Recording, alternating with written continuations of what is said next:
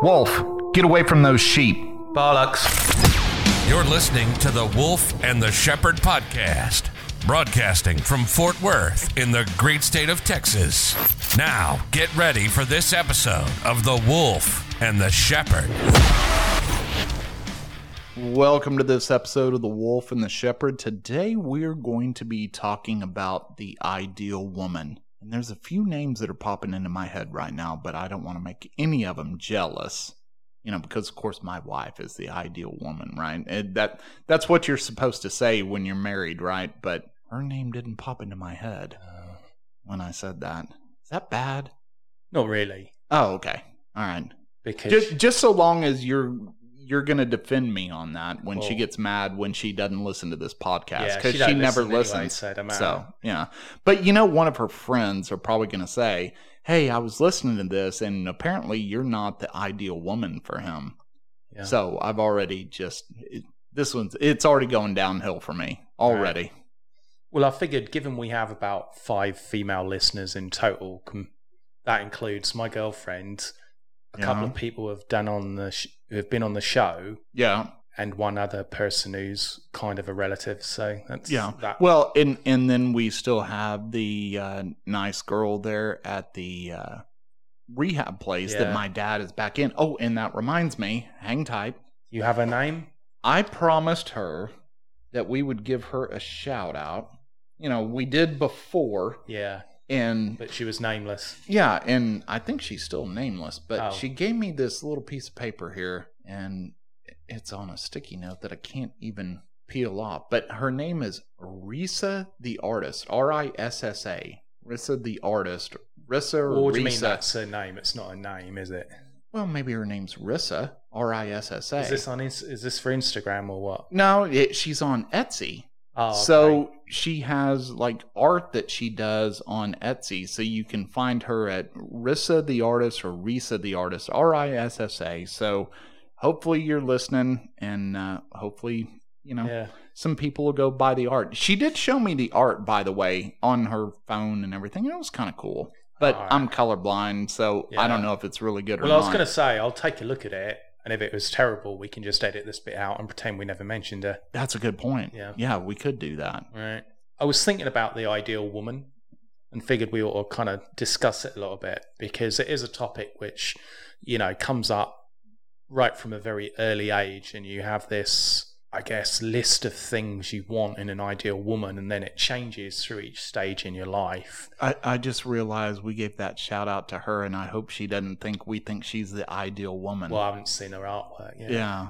Well, no, she's just one of the few females we know listen to the show. That's why we mentioned her. Okay. Yeah. I'm just making sure, because that might come off a little creepy. You know what I mean? Well, it's like, hey, we're going to do one on the ideal woman. And by the way, and then next time I go up to the rehab hospital and I have to see her, she's going to look at me like, you're a little on the creepy side. You know, if you're doing a podcast about the ideal woman and you bring me up. Right. So I just want to make sure we clear that up. Yeah, there you go. The Wolf and the Shepherd. Over 120,000 downloads. 5 of them are women. Yes. So the creepiness mixed with the misogyny might lose us one extra female listener through this. But, you know. Sad thing is that's 20%. That is 20%. Yeah. So when I was a kid, like under the age of 10, I thought girls didn't really have much point. To me, they were like small dogs. It's like, what's the point of having a small dog? What is the point of owning a small dog? Well, I don't know. I don't want to really go down that. It was just a similar question I asked myself. What is the point of girls? Yeah. But now I'm wondering why I have a small dog, because you are kind of right. Okay. And your daughter. That's true. Because women think small dogs are somehow, you know, protective, but still having a real dog. Right. It's not really. No, it's not a real dog. Batteries in. Yeah, no, he's not a real dog, and that's what I've always told him. I'm like, you know what? You're not a real dog. Yeah.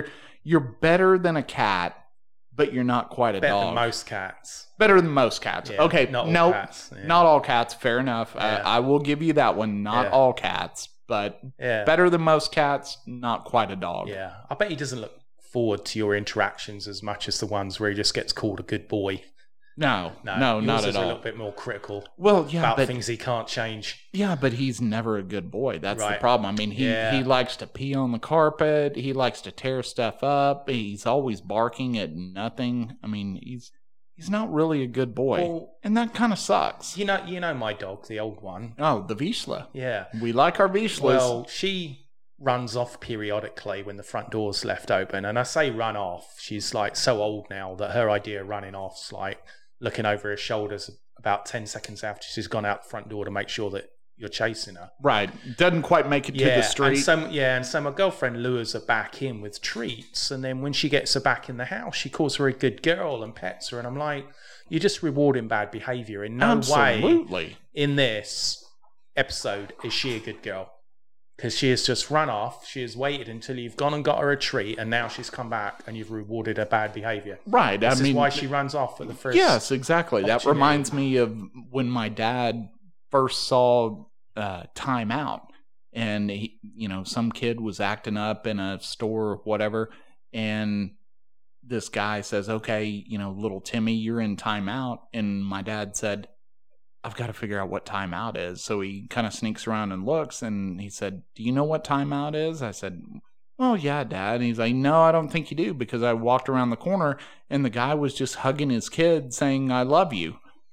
I'm like, well, I've never been in time out then. So yeah, you had more of the foot broken off in your ass type approach to time out. No, it was more the belt coming off the pants and getting it swung and saying, "Good luck blocking this." Yeah, you guys sit in the corner there because there's only so much space for you and your enlarged buttocks. Yeah, there was no way I was going to sit in the corner because I wouldn't be able to sit down. Right. So before the age of 10, what was your opinion of girls? I mean, you went to a normal school, right? Where there were girls as well. I remember when I was in kindergarten, I got married. Yeah. I think I did a few times. Yeah, we had a wedding ceremony and everything. I got married in kindergarten, and basically like every relationship I had up until high school, I think it was one of those. I got married in kindergarten and then didn't talk to her for like 2 weeks, and then found out that I was supposed to marry somebody else, or she was going to marry somebody else. I don't know why schools, especially elementary schools, don't put in some relationship counseling, because they could edge off a lot of the problems which arise in later life. No, that's really a good point. Early on. Yeah, they really could. It's kind of like that argument about how, what is it that, they teach you mitochondria is the powerhouse of the cell, but they don't teach you how to do taxes or stuff like that. Yeah. It's like, when are we going to get to the point to where we kind of reinvigorate some actual life lessons in school? Well, I mean, yours and I's first relationships are almost identical in terms of... That's true. And that's creepy. Approach and duration. It's honestly creepy how close they were. Yeah. We both dated the prettiest girl in school, didn't bother talking to her, and got dumped via a strange method, as in a friend told me, well, she was actually like about 6 yards away, and you got told via the blackboard or whiteboard.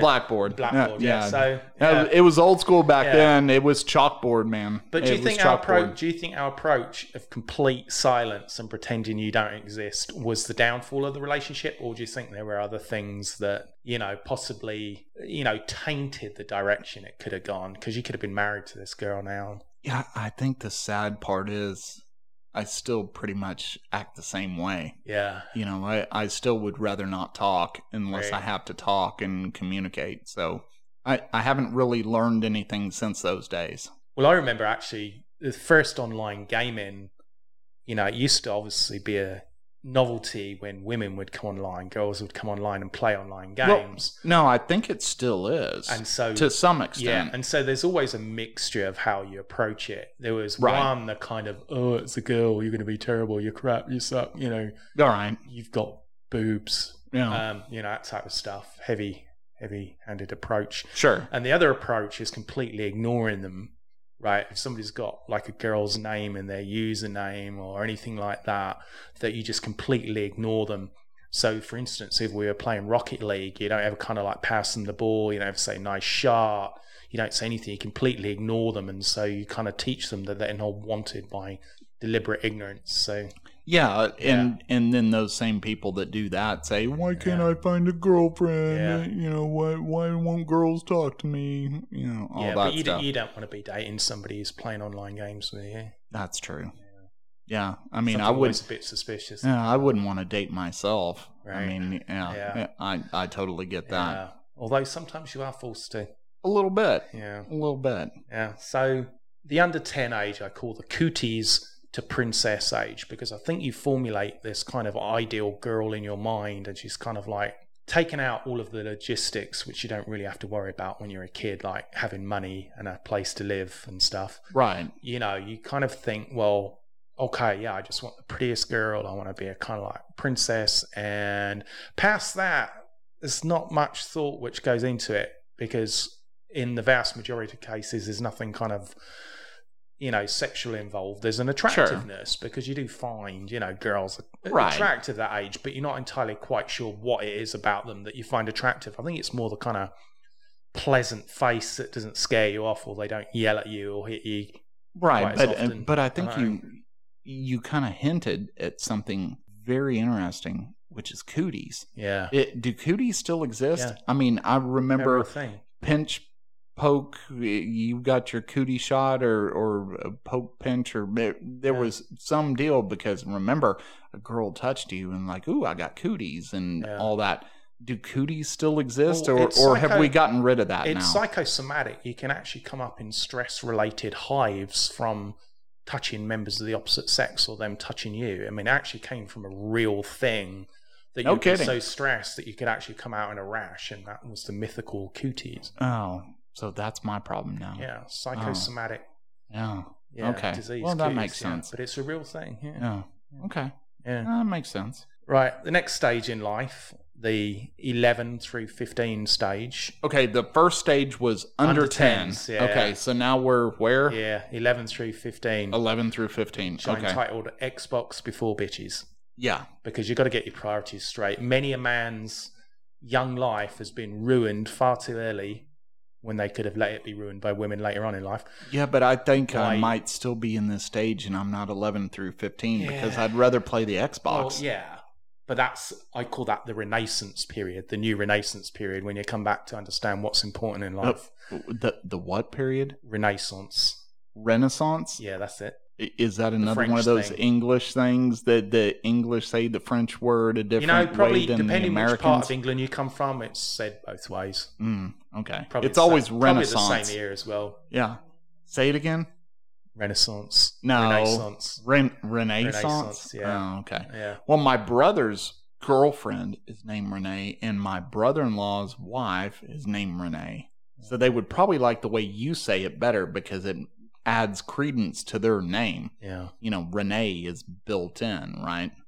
Yeah. But no, it's Renaissance. Okay. So Xbox before bitches. I think a lot of kids, you know, boys in their early teens, they kind of waste, you know, their possible athletic careers and all types of things, you know, concentrating on women, because they first start noticing women. And at that point, I think it kind of goes downhill for a little bit, because you arrange almost everything based around, you know, where you're going to see girls. Right. You know, you kind of deviate from your original path, which was just to have fun. Now you just want to see. Well, yeah. It, you know, and I remember it probably along this time frame, maybe a little bit later, so I might be jumping ahead a little bit, but this was kind of that time frame, so to speak, where you said, well, what do you mean you don't want to play games? Or what do you mean you don't want to go to ball practice? Or what do you mean you don't want to, you know, go hang out and ride bicycles or whatever? You really want to go be with a girl? Like, why can't you come over here and let's actually have fun? Like, why would you want to actually go hang out with a girl? It's something which nobody really warns you is coming. I mean, for all the good advice you get from your parents.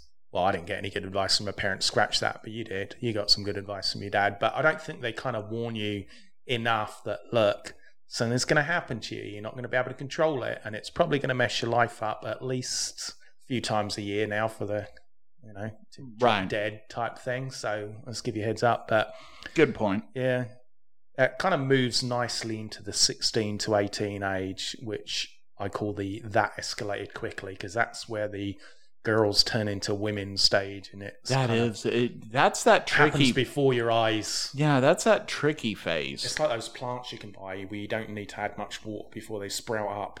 Yeah. Yeah. No, I mean that 16 to 18 phase is that kind of tricky phase because on the guy side, right? And of course in the US, I don't remember and I've never even asked you this question, but at that 16 to 18 phase, that's when guys are getting driver's license. That's when they're getting cars. They're able to actually go on proper dates, you know, not in that 11 to 15 where it's like, well, I want to go on a date with this girl. So dad, can you take us somewhere in the car or blah, blah, blah. Now all of a sudden you have a car, maybe you're borrowing it from your parents, but you're driving, right? So you have that private time where you can actually be with a girl without parental supervision, so to speak. So yeah, this is kind of that interesting time right there. Yeah. Now, to be honest, in England, most of the girls when I was, you know, in high school were like swamp donkeys. So, you know, I wasn't exactly spoilt for choice. Oh, but I got you. You still always manage to find one or two to fixate on. Sure. You know, and make any kind of excuse to force any type of even remotely uncomfortable interaction, and then you've got another 40 or 50 years to replay back that situation in the shower and kind of think how you'd have said things differently had you had the opportunity again now 40 years later. Yeah, but of course, you know, you got all those raging hormones at that age and you're confused about everything. I mean, absolutely everything. I mean, you got school pounded down your throat. You've got the girl thing. You've got, why is my voice cracking? Why do I now have hair here where I didn't have hair there before? Why do I have these pimples on my face? Like, what is all this stuff going on? It's a complicated time. I will say that girls actually ruined what should have been a very, very, and possibly the most enjoyable period of your life there. Because you finally... You know, we're a little bit bigger, we're given a little bit more responsibility, you started getting a solid group of friends. Right. You know, you could do more things, and then all of a sudden, girls appear. Yeah. Well, I think you have a really good point there about that. You know, you're actually kind of starting to grow into what eventually is going to look like you. You know, you're not so goofy looking, you know, going through the growth spurts and all that. You can kind of see, hey, this is what I'm going to look like basically for the rest of my life. Yeah, I'm going to age a little bit. My hair is going to get a little gray or whatever else. But here's how tall I'm going to be. Here's, you know, my body shape. Here's what my voice is going to sound like. All that good stuff. So once again, another addition to the complication of that period of your life. Yeah. Amazingly, there's not been a lot of change between, you know, the girls I remember from high school and college as to how they are now. I mean, a lot of them really haven't changed that much. The ones who were pretty then still tend to be, for the most part, pretty. And the ones who you thought, oh, she might end up okay, she's still waiting for that turning out to be okay moment. I don't know about that. I mean, I've seen some from my high school where I've said, you know, that was one of the pretty girls in high school. That was one of the ones that every guy wanted to date. And I see them and I say, ooh, yeah, took a bad turn there. And then you had kind of that ugly duckling syndrome, right? And there was a handful that I'm like, where did that come from? Like, you know, all of a sudden you graduated high school and now you're very attractive. Like, and I know it's opposite ends of the spectrum, probably less than 5% on both sides, but even the ones in the middle tend to kind of go south. Yeah.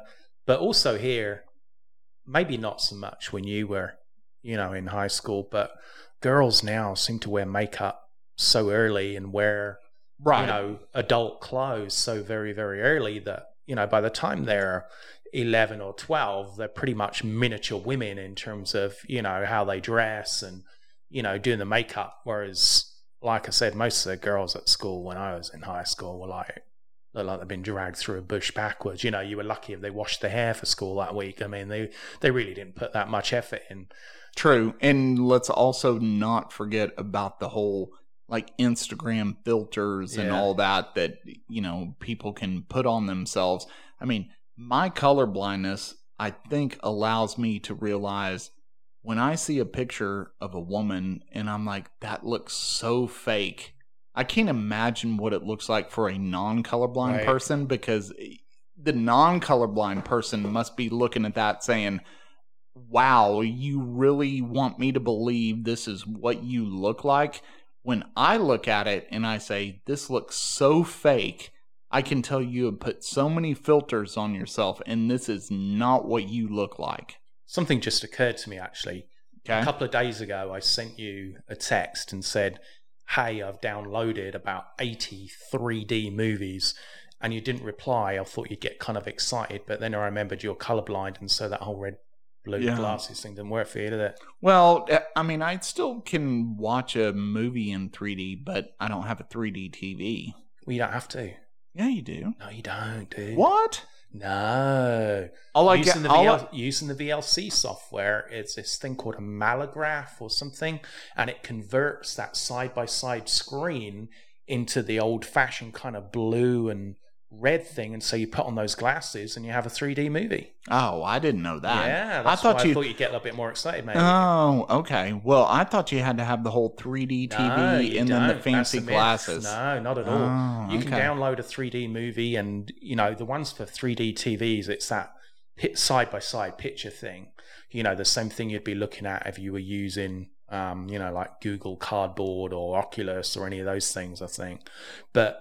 No, you just run it through VLC. You just go in the settings and you click on this option, this 3D option, and it's a mallograph or something like that, and it changes. It puts it into one picture, and every part of the image has got this kind of outline, kind of red-blue image, and you put on the glasses, and it's great 3D. Oh, 3D, yeah. Well, okay, well, that would have been good information. So you'd have been more excited then. You might have replied. Yeah, well, maybe you should have added that part to the text message. Yeah, because I'm sure I was dealing with other stuff. I'm like, oh, okay, 3D movies, and that's fantastic, but I don't have a 3D TV, so thanks for that, Wolf, but that doesn't help me. Yeah, but the funny thing is, you know, I don't have a 3D TV either, so you must have wondered where my displaced sense of optimism and enthusiasm was coming from. Yeah, but I wasn't sure if your TV was 3D or not, because you got a badass TV. Yeah. So I thought maybe you also had a 3D TV, because what is yours, like 80-something? 85. Yeah, 85-inch TV. I thought maybe it was also a 3D TV. Yeah. So, women start ruining your life completely in the teens. True. Now, you do get a little bit of a let-off once you get to college, because there's this kind of unspoken thing for most people that regardless if you were in a serious relationship in high school, you know, you get to reset a little bit in college and start trying to find yourself. Well, that is one of the good parts about college, because, yeah, you can hit that reset button. Yeah. You know, whoever you are in high school, you can then turn around and say, I'm going to be this new person in college. Yeah. And that is 100% true. Yeah. I totally agree with that. You improved, asshole. Yeah, yeah. Exactly. Yeah. I shall tighten up on the areas of assholeness which escapes me. Like a snare drum. 1.0. Exactly. Yeah. But college does also combine the maximum of temptation with the maximum of opportunity, and so you have to be careful in college, because some girls are a lot friendlier than they were in high school. Well, yeah, and I think a lot of the girls that were probably and we're going to go with this as a theme, friendlier in high school, you know, maybe they tighten up a little bit in college, and the ones that were a little tighter on the friendlier side in high school loosen up in college. You're using a lot of euphemisms here. I'm not sure we're on the same path. I'm pretty sure we are. Yeah, okay. Yeah. I think I think we're both going in the same direction. If there are still any females listening, you got any daughters or female friends, just make sure they tighten up in college. Yeah.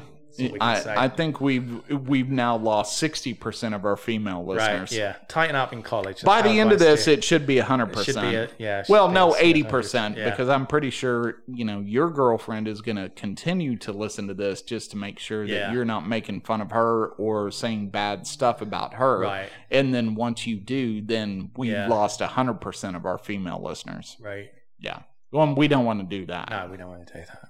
So the age between 25 and 35, I like to call the optimism kind of window, because, you know, you get out of college and you've got your whole life ahead of you. Best days are gone, let's not deny that. Got your whole life ahead of you, and you're thinking, I'm going to find a female who compliments me, and I'm going to settle down and live out the rest of my life in bliss. Well, that's what we all think, right? Yeah, you know, everything's going to be perfect and all that, and then we realize, that ain't going to happen. Well, the way I look at it, it's almost nothing can dissuade you. Even previous experiences at that age, you think you're going to find the one to settle down with, who is going to cure all ailments. I look at it like, say you look out your window first thing in the morning, and there's some bird crap on the window. Okay. Now, instead of letting it ruin your day, you remember, oh, I think it's supposed to rain today. That will wash that bird poop off my window. And so even though individually, bird poop on your window and rain, not good things, you somehow manage to make the rain into a positive, that it'll clean off the bird poop. And I think that's how a lot of people go through their 25s to 35s in terms of relationships.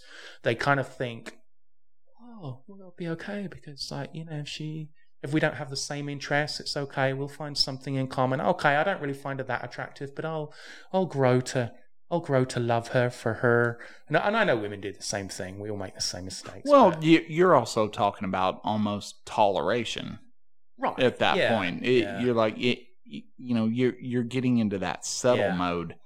I gotta disagree with you though on the 25 to 35, because at 25 to 35, you shouldn't be settling yet. Well. That's the thing, though. Most people do, though, don't they? Because no, you're right on that. Most people do, but they shouldn't. Right. That's my point. They shouldn't be settling there, because, I mean, if you try to look at it that, you know, here's my mate for the rest of my life, you shouldn't try to settle at that point. You ought to be able to just hitch to that wagon and say, here's my wagon. Yeah.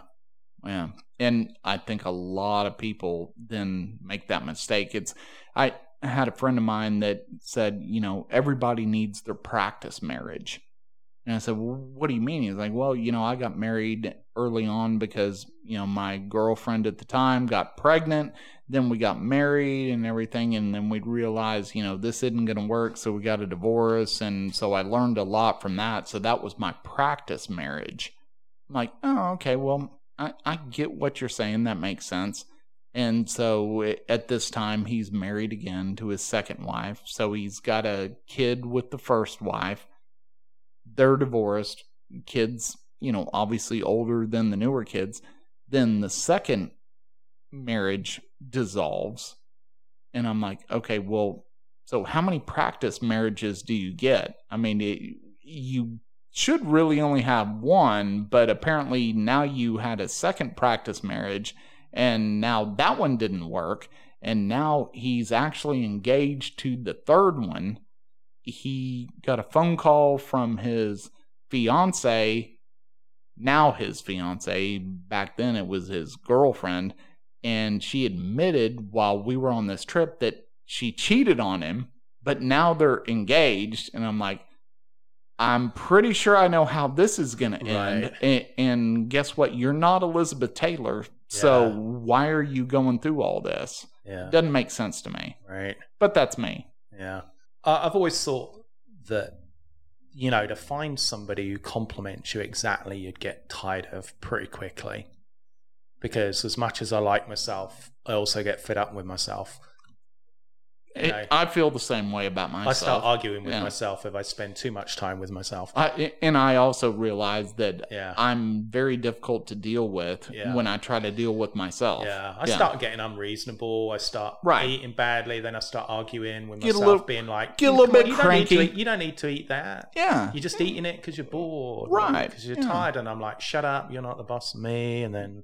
Yeah. You know, things get a little bit... Then you realize you're arguing with yourself and you're like, how am I going to win this argument? I'm going to regret later. Then, you know, it's a forced apology to myself later. You know, always awkward for days after. Mm-hmm. You know, so I think... Then it's worse when you give yourself the silent treatment. Right, yeah. And then you don't talk to yourself for like days. Yeah. And then you just sit in that, you know, closet of despair. Yeah. Well, the worst thing, actually, is when you're pretending not to be in a mood with yourself, you know? Yeah. Because you can't fool yourself if you're okay, and you're like, fine. Yeah. But you know you're not fine. Yeah. Yeah. And then it gets real uncomfortable. Yeah. And then, like, hey, do you want a milkshake? Yeah. I know I want a milkshake, but you know what? I'm going to tell you no. I'm going to tell you no because you know I want a milkshake, but just to spite you, I'm going to say, no, I don't want a milkshake. It's when you start... mumbling the word bitch at yourself when you walk out of the room quietly, hoping you won't hear it. Right. And then the worst part is when you run across a mirror, then you bring the actual, you know, optical part into it, and then you really get angry at yourself and you just start pointing and all that good stuff. We'll admit one thing though. What's that? After you've fallen out with yourself, the makeup sex is incredible. It is. Yeah. It can be fantastic. Well, it can be. I've never felt it should be. At one with somebody as much as I have with myself after long falling out and reconciliation. That's true. Yeah. And then you have that moment afterwards where like, you know, I'm really sorry that we went through this, but I'm glad we're back to this point now.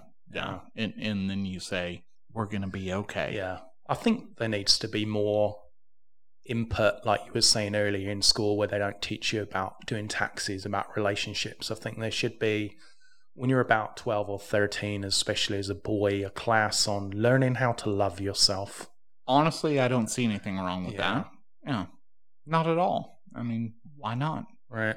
Yeah. No. There's a lot better stuff that we could be teaching our kids right now. Right. Yeah. Yeah. Wanking 101. Yes. Yes. So we move on to the least encouraging part of the relationship era, the 35 plus, the age of disillusionment. Oh. I mean, so now like the end of it is literally like you hit 35 and that's the downhill. Yeah. Like here's where it sucks. You've gone back to the under 10 attitude of girls and crap. Right. It's like buckle up. Yeah. It's not going to get any better. Yeah. This is just going to be terrible. It's going to suck the rest of your life. You know, you're going to have maybe 2% of the time a few highlights. Yeah. But other than that, it's going to suck. Yeah. You know? I think you start thinking back in an existential fashion. You start looking back and thinking about all those times when you were 8, when you justified why girls are crap. Well, look, they can't play computer games, rubbish at sports, they're not funny, they're annoying, blah, blah, blah. And then you start thinking the exact same things at like age 35 plus, and you're like, why did I not listen to myself? I know why, because at one time during recess, around that same time period, I was eating paint. So I don't know if my words of wisdom should have always been taken. It's a little hard to disseminate kind of which ones were golden, I think. I wonder, though, in so far I've completely agreed with these age timeframes, right? Yeah. So what if you figure this out at an earlier stage? You know, there's got to be some people that prior to 35 hit this 35 plus range, right? Yeah. Or... conversely, what if you figured out later? I mean, okay, let's take these one at a time, right? Because the guy that figures it out later, sucks to be him, right? But the guy that figures it out early, good for him, right? He's like, hey, I've got this figured out. And then it's probably like the Jeff Bezos or, you know, Bill Gates. It's like, you know, we've already proved money isn't going to keep the women there, because those two guys had tons of money and they couldn't keep their women happy. Yeah. I mean, they're getting divorces. Well, I think Bezos same stuff already, about the man or same stuff about the women, though? I think it says something about both, to be honest with you. Because I know Bezos, I'm pretty sure he's already got through his divorce. I think Gates is going through his right now. But those two guys have figured out that, yeah, that money isn't going to keep them happy. Yeah. And they were still trying to go through all these, you know, poor Bill Gates. I mean, he's sitting there, he's doing everything with Microsoft and still probably saying, you know, well, the girls don't like playing video games like I do. And, you know, then he finally got a girlfriend, and now all of a sudden I'm a multi-billionaire, but, you still can't be my wife. He got a 5, got her up to a solid 7, and then, you know. Yeah. And she runs off with half his money. Yeah, and she still looks a little bit like Caitlyn Jenner. Let's be honest. I mean, they look like they could be twins. Right. Which is kind of sad. Yeah. You know, and what was Bezos's wife, Mackenzie or something like that? I mean, no clue. She was okay. Mrs. Bezos. Yeah, there you go, Mrs. Bezos. Yeah, we'll go with that. She was all right looking back. She was all right, but she wasn't knocking it out of the park. She was no Tulsi Gabbard. No. Well, nobody's Tulsi Gabbard. Right. And I think, you know, women at age 35, they have this thing of like, you know, the first time I married for love, the next time I'm going to marry for money. Whereas men, they get to 35, it's just, I'm just going to marry somebody a little bit slutty with some big boobs who doesn't shout at me too much. Yeah, but okay, so if women marry for love the first time and then money the second time, then they get a divorce. What's the third marriage? What do they marry for on the third marriage? Attention. Well, I think attention is what they're seeking.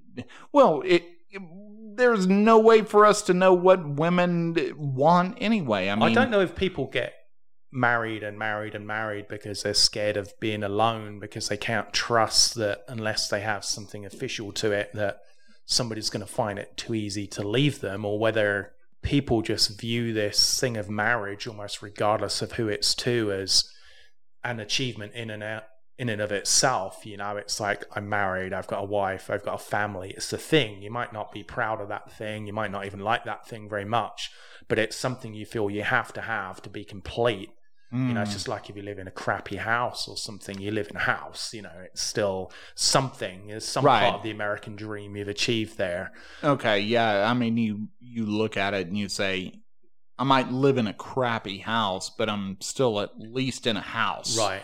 I'm not living in a cardboard box or a tent under, you know, I-35, you know, somewhere just trying to survive. But at least you'd be in Texas. Well, yeah. So, you know, being homeless in Texas is better than living in a house in some other states. That's true. That is 100% true. And marrying a woman who lives under the I-35 bridges. Wait, hang on. I think you're onto something here.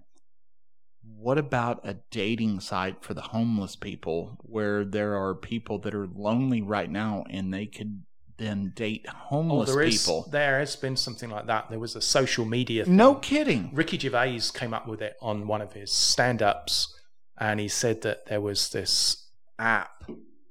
It was him and Stephen Merchant. They were doing their podcast, and it was a Ricky Gervais show, or it might have been one of the XFM. And he was talking about there was this social media thing which had come out for homeless people. And, you know, they'd be sending each other messages and stuff on their, you know, phones. And said, but surely you've got to run out of things to talk about. It's, you know, you're texting your friend who's sitting next to you, you've seen like pretty much 24/7 for the last month. And it's like, hey, how's it going, Stuart? He's like, you know full well how it's going, mate. I'm sitting here in a puddle of piss next to you. You know, so I don't know if you can... Yeah, but it's not much to share. Sure, but I think there might be an untapped resource with being able to set up some kind of homeless dating side, because homeless Texas women are still better looking than a lot of women in other states. That is true. That is true. You know? So maybe we can export them to other states. Yeah, you get a fire hose out and hose them off, and hose them down. Yeah, throw some makeup on them. Throw one of those Instagram filters. Essentially, if we had to summarize that, we would restore their dignity by hosing them down, throwing some makeup and some clothes on, and then sending them off to a different state to marry somebody they've never met. Just to kind of get rid of the homeless. Well, yeah, I mean, you could actually probably put some kind of investment in this, right? So you could take a homeless Texas woman and put a little bit of money behind that, clean them up, all that, and say, look, I'm going to invest like, I don't know, $5,000 into you. And then when you get married through the app that we have, this dude's got to pay $10,000 to meet you, and you could double your money. I see a few flaws. Is that slavery though? No, because I don't want to. I don't want to say slavery is good. No. Okay, so it's not slavery, but what are the other flaws? Well, apparently it's good in China because nobody complains about it happening in China. Well, I know, but we're talking about the U.S. now. So, but you said I see a few flaws. So you're saying slavery's not a flaw. Yeah. So we're good there. Well, I do think slavery is a flaw. I don't think it is the major flaw.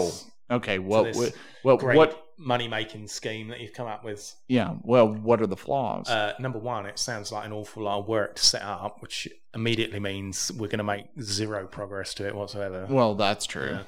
Yeah. So, perfect women in your time. Can you remember when you were a kid or up to the age of puberty who your ideal woman was at the time? Cindy Crawford. Cindy Crawford. Yep.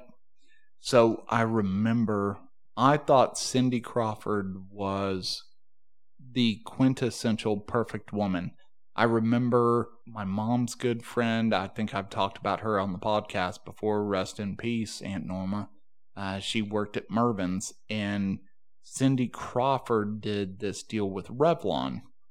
And so they had these posters of Cindy Crawford in Mervyn's for Revlon. And my Aunt Norma gave me these posters, and I had them hanging up in my room of Cindy Crawford. Then I found out that Cindy Crawford made a workout video, and I bought the workout video and never worked out to the video. Yeah. Just watched. You did. But well, yeah, I did. But your heart rate did mysteriously. Yeah, I didn't do the exact same motions that she was doing in the video, but I remember watching that video. And for years, I thought Cindy Crawford was... Now, was she married to Richard Gere, Cindy Crawford? Who was she married to? No, she was in Pretty Woman with Richard Gere. Cindy that's Crawford what you're thinking. Was. You're thinking of Julia Roberts. Yeah, right? That's Julia Roberts. I don't know. Maybe she was. I remember. I thought she was married to somebody famous. If I didn't hate celebrities, I could have remembered, but... Yeah. No, Julia Roberts. She was another one. I used to... Her. No, I used to think she was pretty, but then I wised up, and then I got into the Latina persuasion. Right. That's why I'm married to a Hispanic woman, because... Well, Wonder Woman, the original Wonder Woman, Lynda Carter, she was my childhood fantasy. She's a pretty lady. Yeah, nice now. No, even today, she's a good-looking woman. Yeah, I would even make an exception for her today. Yeah, I would too. Yeah. I see that. Yeah. Then I think... do you remember? Did you ever used to watch Twin Peaks at all? Mm-mm.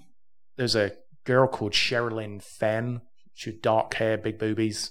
Not ringing a bell at all. Yeah, her. I went through about 5 or 6 year period of liking her. She didn't return any of my non-existent calls either. That's sad. Then I went through a barren period of having a fantasy woman. I think you go through that period, and it's maybe that after college to the mid 35s. I think where you just don't, I think you lose all your hopes and dreams of having your fantasy woman. Right. You stop kind of dreaming and daydreaming of all these situations and stuff. Outside of sex, you just don't think of women in very many kind of like perfect meeting scenarios and all this other stuff. I mean, it's pretty much a one track thought process for a long period of your life there, which thanks evolution. Right. It quite honestly, that's kind of sad, because you have that dream set up in your head and you say, you know, here's the perfect woman, here's who I'm going to marry, she's going to be beautiful, she's going to this, that, and the other. And I would be willing to bet a shiny nickel that 95% of men don't get that end game and say, you know, I married that one that I wanted. Right. We all have our dreams, and the dreams are the dreams, and that's fine. And, you know, women have the same dreams. You know, they want the sexy guys. They want the Brad Pitts. They want, you know, the George Clooney's. They want all that. And that's all fine and well. But it's kind of sad when there are so many men out there that don't even get just a little bit close to what that dream is, to say, you know, yeah, you're not the Cindy Crawford, you're not the Selma Hayek, you're not the Tulsi Gabbard, you're not the whatever, but at least you're kind of close, and some of the fame adds a little bit to the 10-point system, right, makes them look a little prettier. But then you look at some guys, and women for that matter, and when I look at them on Facebook, I'm like, dang, this sucks. Yeah. I mean, it really sucks. Well, I think my relationship with Lynda Carter was destined to failure, because when I first realized I liked her, for anything to have happened, she'd have ended up on the sex offenders list. And now I'd be guilty of poking a grandmother, you know, because she's like 70 or 75 or something. No. She's old. She is not that old. She's probably not, but seems like it. Well, I mean, she was an adult when I was a kid. Yeah, so but she's got to be like... Yeah, but then you look at somebody like Jennifer Lopez, which is like... Jennifer Lopez is, you know, that's 52. That's a different person, right? What do you mean? Well, from Lynda Carter, so bringing up somebody else is a different age. But my point being, Jennifer Lopez is 52 years old. Right. And that was the age of the women in the Golden Girls. And so when I grew up, that was what... you know, women in their 50s were supposed to look like. And then you look at Jennifer Lopez and you're like, that's what a 52-year-old woman looks like? Lynda Carter is 70. She's born in 1951. You are kidding me. Yeah, she was 70 this year. Wow. And this was her just a few years ago at 67. And she was in the new Wonder Woman. And you look at it, 70 years old. Yeah. Wow. Yeah. Good for her. Now, is Lynda Carter married? I don't know. It's another obstacle. Yeah. You might want to figure that out. I mean, because you could be the young buck now and say, hey, you know, I know you're 70, you know, she can still fill out that Wonder Woman. Exactly. Outfit, yeah. Martha Stewart's another strange fascination of mine. Right. I don't know why, really. Well, she's pretty. Yeah. Well, she used to be a model. Have you seen photos of her when she was younger? She's beautiful. Yes. Yeah. Absolutely gorgeous. No. Not was beautiful. Yeah. Still is beautiful. I think Martha Stewart's a good-looking woman. And I think she still has probably the best hairdresser in the world, because for a 70-year-old woman, her hair is like perfect in terms of color and texture. Yeah. And, once again, and great personality. Yeah. I love that picture of her and Snoop Dogg sitting next to each other. And the meme that says, which one of these people have been to prison? Right. You know, because... You know, I've got that signed photo of her, right? It says, to my favorite wolf, like Martha Stewart. Exactly. Yeah. Yeah. No, so she's been a strange one. I would, you know, make do with Martha. Well, good for you. You know. And I would make do with Lynda Carter. I just want to put both those out there, because I know the odds on both are slim, so I'm doubling my low odds too. Well, just in case that, you know, this podcast ends up being one of those deals where we might, you know, end up with one of those. I will make do with Selma Hayek. Okay. Or Penelope Cruz. Okay. Just for the record. So I have a free run at Tulsi Gabbard then, once she gets divorced. Yes. All right. Yeah, you can have Tulsi. Yeah. I mean, Tulsi, gorgeous, but I'm gonna stick to the Hispanic roots. I like my Hispanics. Not Jennifer Lopez. I don't want anything to do with her. Yeah. I mean, she's 2 rings shy of Tom Brady, and she's never won a Super Bowl. Right. So yeah. I'm not a fan of Jennifer Lopez. She's been around the block a little bit. Yeah, many blocks. Yeah. Now, I hope the whole Tulsi Gabbard thing works out, because next on my list is Elsa from Frozen. Oh, yeah, that's a good point. Yeah, because she's kind of pretty, a little bit quirky. Right. Probably likes the temperature at the house. I like it as well. Yeah, not only that, but I mean, here in Texas, it gets hot during the summer. Right. So you could use her to say, hey, cool the house down. Yeah. And she just points her hand or whatever she does with, that ice stuff. Yeah. That would be nice. Right. And, I think that there were a few setbacks and she had a few little attitude adjustments which needed sorting out. But I think, across those 2 movies, she did a pretty good job. I think she'd be all right to hang around with. Yeah, the only problem is that snowman deal. I don't like that snowman guy. Yeah. You'd have to put up with that. Right, yeah. All those famous women, they always have this, guy that kind of hangs out and it's like, oh, this is my best friend, and if you're gonna love me, you've got to deal Olaf? With him. Is his name Olaf or something like that? I don't know. I just know I don't like that snowman guy. Well, it'd have to get used to some Texas summers outside. So that's a good problem point. Solved. You move him to Texas, then he won't survive, and you got it all taken care of. Yeah, so that's what I'm down to on my list: Tulsi and Elsa. If Martha and Linda are not up for it, yeah. So, this isn't a Stump the Shepherd, but this is an Ask the Shepherd a Question or a series of questions thing. In importance now, where you're at in your life, if you suddenly found yourself single tomorrow because of a stray asteroid, but you had a very quick mourning period, so you're over it by tomorrow afternoon type of thing, where are these in level of importance in looking for a new bride as such? Number 1, attractiveness. Well, so am I supposed to rank these on like a 1 to 10? Well, you can if you want. Just how important are they to you now compared to how they may have been at different stages of your life? So remember, Lisa's been killed by an asteroid tonight. You've had good night's sleep, some good online counseling. You're over it by tomorrow afternoon.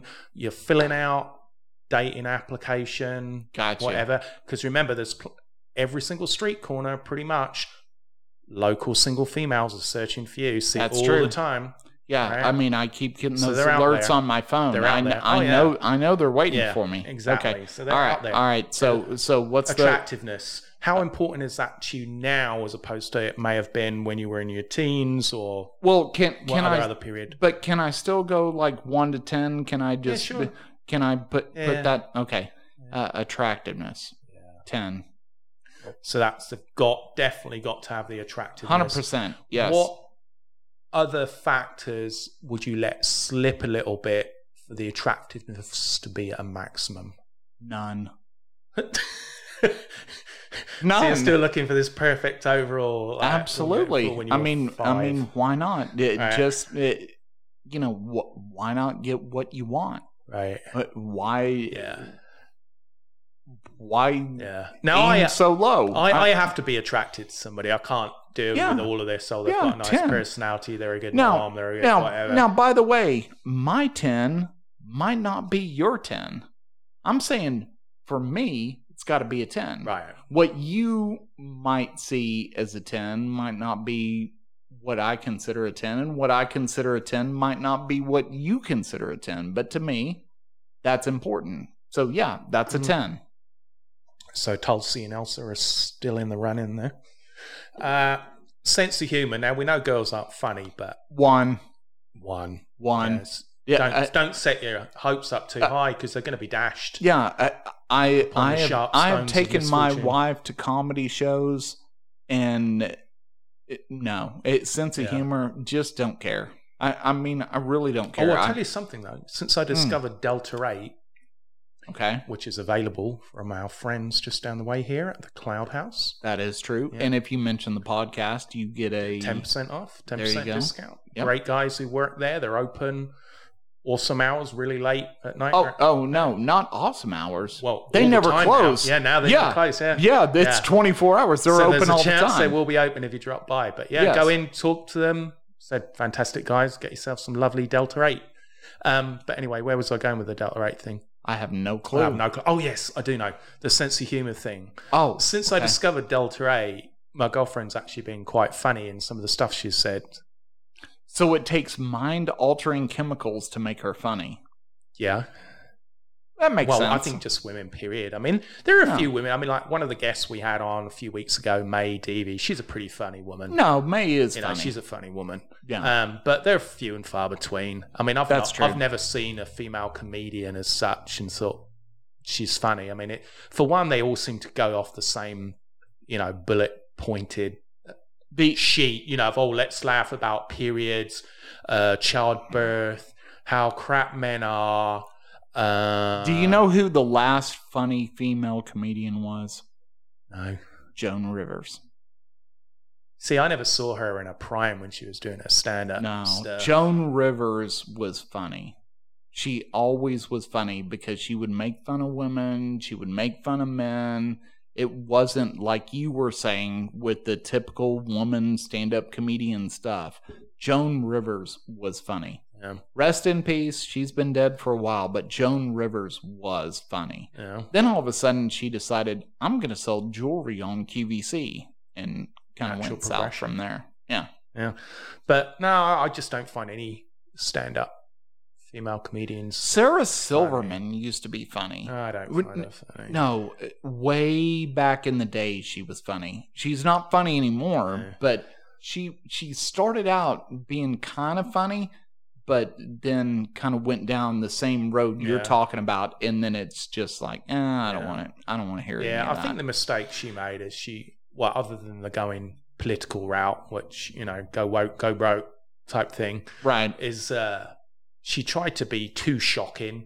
She got she hit this curve of where they suddenly allow you to say anything you wanted on cable TV, on certain channels, or show anything. And so, I guess for her to try and stand out, she wanted to be the most shocking comedian in terms of what she said. But I think, unfortunately, like a lot of women comedians, they don't realize that saying something controversial or shocking in itself is not funny. You've then got to have something about what you've just mentioned. Agreed. Which is funny. And I think they still, female comedians still rely on a shock value because, that word or that phrase came out of a woman's mouth. And no, it's not funny. There's got to be, if a man said it, wouldn't be funny. Right. It should be equal. Yeah, it should be equal. It 100% should be equal. Because there's plenty of unfunny men comedians. It's like men are funny and women aren't funny, because there's plenty of men comedians who, I can't watch 10 seconds of they suck so badly.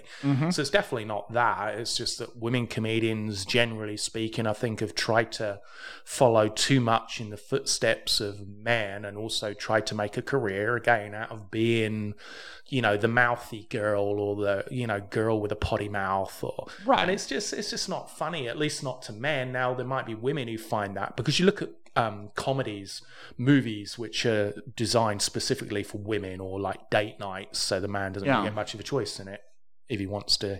Yeah, the whole romantic comedy and all that. Yeah, mess. I mean, you look at the humor in those, and it doesn't matter what the movie, what the decade, for the last, 30, 40 years, it's pretty much the same premise, the same jokes. Yep. And it's just so cringy. Even if the actresses and the actors in it are good, it's just so cringy. I agree. You could literally write the script. Somebody said, okay, look, we've got a person here. He's a real estate broker. We've got this woman coming in town. She's selling a late grandmother's house. We need to make this funny. She's got one kid from a previous relationship. She's not married, so we can get some laughs out of, this guy who's, never had any kids, trying to make friends with this child. And, it's the same worn out crap. There's just nothing new. And then, by the way, the little addition there is, and she's overweight, so now it's funny, times two, because now she's a big woman, and so now we're gonna laugh at it more because she's a big woman, right?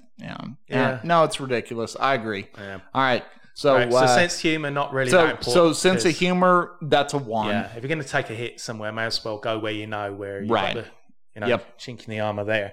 Right, intelligence. Again, we don't want to lose the 4 or 5 women we still have listening to the show, but intelligence in and of itself, not relative. I'm going to go with intelligent for a woman. Is she intelligent for a woman? I'm going to go with... Wow. I'm not editing that part because, yeah, we both looked at each other and said, how are we even talking about this? But I'm going to go with about a 5. About I mean, 5, you know, maybe 6, somewhere in there. I mean, I don't want them to be dumb. Right. But... I think 6 is probably the maximum amount they could even get on the 1 to 10 scale. Right. Yeah. So I'm going to go on the 1 to 10 scale. They immediately lose 4 points because they're a woman. So I'm going to go 5 to 6. Okay. Yeah. So you really want the top minds among the. I don't want to have to explain everything over and over and over. Right. Yeah. You know, because in your example right now, you know, this is the replacement. This is who I'm supposed to be with because the meteor hit and Lisa's dead. I don't want to have to sit there and try to explain. Right. Here's how to put the batteries in the remote control. Right in. Yeah. This new one. Yeah. I do not want to have to show you the YouTube video of how to tie your shoes every morning. So I'm going to go with 5, knowing 6 is the max on the 1 to 10 scale. Do you have anything going on this weekend? Because we could drive down to the southern border and pick ourselves up a couple of 9 out of 10s in the 18 to 22 age range before they get sex trafficked. No, don't tempt me. Yeah, don't tempt me. All right. So intelligent. So you're going for the maximum, the 100% relative speaking, and that's a 6 out of 10. Correct. All right, okay. Well, 5 to 6. Yeah, 5 to 6. We're not going to use decimal points because she's right going to end up. Because now the math is going to get complicated, and now we're going to confuse everybody. Right. So, yeah. Exactly. Yeah. Cooking and cleaning. I've put those together because they're household chores, which women should be. All right. So I'm going to have to disagree with you here. I think those need to be separate. Okay. Because I like to... Should we stick it under a jobs for women umbrella or just... No, because you and I both... Yeah. And you do a lot of cooking, and so do I. I like to grill, I like to cook and everything. So I want to separate cooking and cleaning out. Right. Because, I want the woman to be able to cook some food and it be good. But certain times, I mean, I don't want a woman to cook a steak for me. I want to cook my own steak. I want to cook the meats. I want to smoke my own meats on my smoker, all that stuff. So the cooking part is not as important. Now, the cleaning part, very important. Because I don't want to pick anything up. I want somebody to come behind me and take care of all that stuff. If I'm going to be taking care of the house as far as paying the bills and bringing the money in and all that. So the cleaning part, we're going to go with 8 to 9. Cooking part, if the intelligence is at that 5 to 6 range, I can teach her how to cook the side dishes and prepare the salad and all that. So not that important. Right. Yeah. And also want to mention that self-cleaning is also very important. It didn't make the list, but good personal hygiene is also high up. No. That's a given. That's a given. But when you talk about cleaning, I'm thinking cleaning the house and all that, not personal hygiene. Well, I didn't want some female listening to this thinking she checked all of these boxes, but then, you know, doesn't wash herself down there more than a couple of times a month. Yeah, you know? We don't want that. That's not going to work out for us. Not at all. Yeah. So cooking and cleaning, I think... I mean, again, if I married Martha Stewart, there'd be a few times I'd want to impress her and cook a dish just for her to pat me on the head and say, good boy, now go and play with this bag of gold. I don't think you could ever do that with Martha Stewart, though. That I could never impress her. Not with cooking. I think I could. I don't think you could. It's Martha Stewart. Yeah. How are you going to impress Martha Stewart with cooking? I don't know. There might have to be some more Delta 8 involved. Yeah. Maybe lower defenses. Well, but on the woman's side, maybe it depends on how you're dressed while you're cooking. Yeah. I mean, maybe if you're, you know, just wearing an apron in the kitchen and you're dancing around as you do it. Maybe that impresses Martha. I wonder what I get, though, if I cook a good meal for her. I don't think it ever happened, but if it did, I think you'd be happy. Well, maybe with her, then I just let it go and just let her do all the cooking.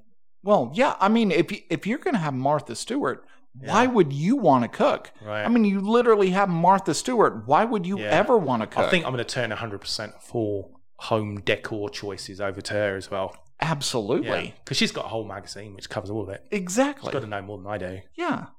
Yeah, why would you even bother yourself with that? She's got a lot of money and we can pay for some people to train. Yeah, probably the same people that I would be interested in dating. Yeah, I spoke, we could probably get these same couple of girls we were going to get from the border at the weekend and put those to use. See? Killing two birds with one stone. And then I can live in the guest house with the help. Yeah. All right. Which, ironically, was the title of the newspaper article written about when your wife and daughter gets hit by the meteor. See? There we go. Two birds with one stone. There we go. One of the few times, you know, an aspiring journalist could have had the chance to use this headline he's been waiting for. Yep. Going tomorrow, he can retire. I've been waiting to use that. Killing two birds with one stone. I love it. Local man sadly loses wife and child, but I'm going to run with the killing two birds with one stone headline. I love it. So, easy going. I'm going to have to put that one at like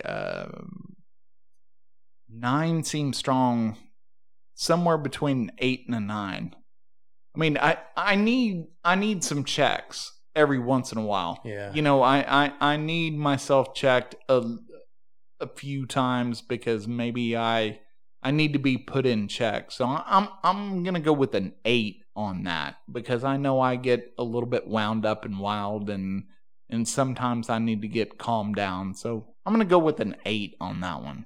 Yeah, I'd go with an 8 or a 9 because a 10 would be too much. I think I'd get away with too much stuff. Exactly. And also try and get away with more stuff, which would keep increasing every month. Exactly. And if it's too easygoing, then I'm like, oh, I got away with that. Now I'm going to try this. Yeah. So I need some kind of. Do need to be called out. I need a check and balance. Stuff. Yeah. You know, it's just like when we created this country, we had a check and balance system put in. I need that same check and balance. Well, I think it's like the shoplifting situation at the moment in California, like in LA.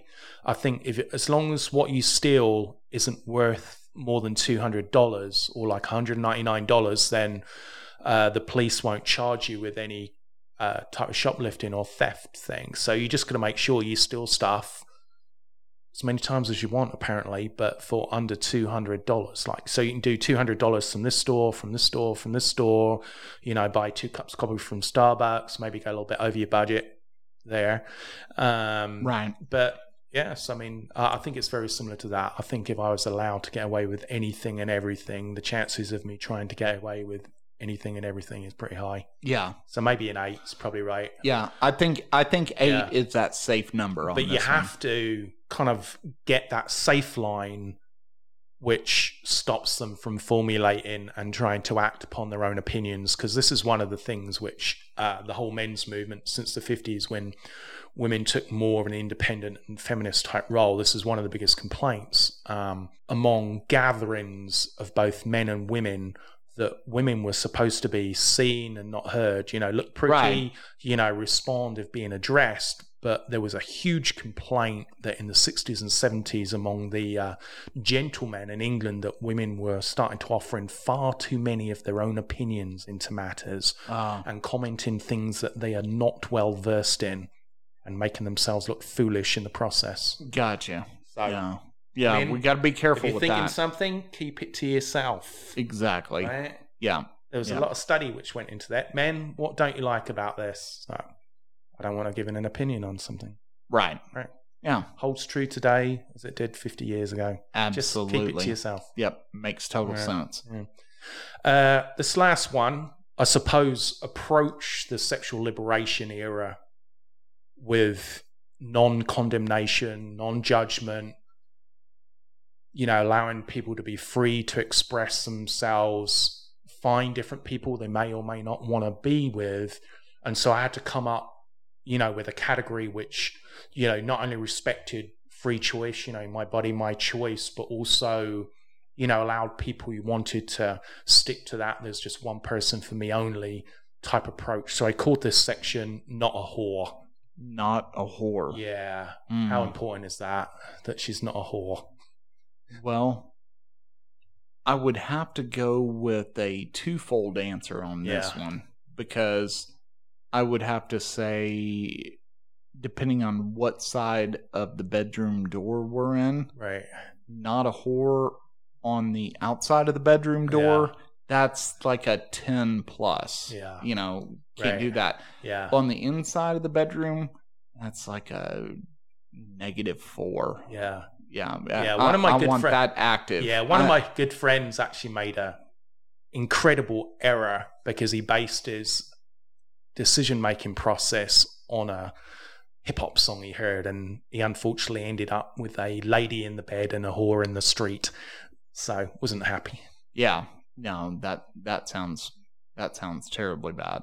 Well, with all that said, thanks for tuning in to this episode of The Wolf and the Shepherd. We certainly appreciate all y'all's support, and we will catch you on the next one. Thanks for listening to this episode of The Wolf and the Shepherd podcast. If you like what you just heard, we hope you'll pass along our web address, thewolfandtheshepherd.com, to your friends and colleagues. And please leave us a positive review on iTunes when you get a chance. Check us out on YouTube, Facebook, Instagram, and Twitter for additional content. Join us next time for another episode of The Wolf and the Shepherd.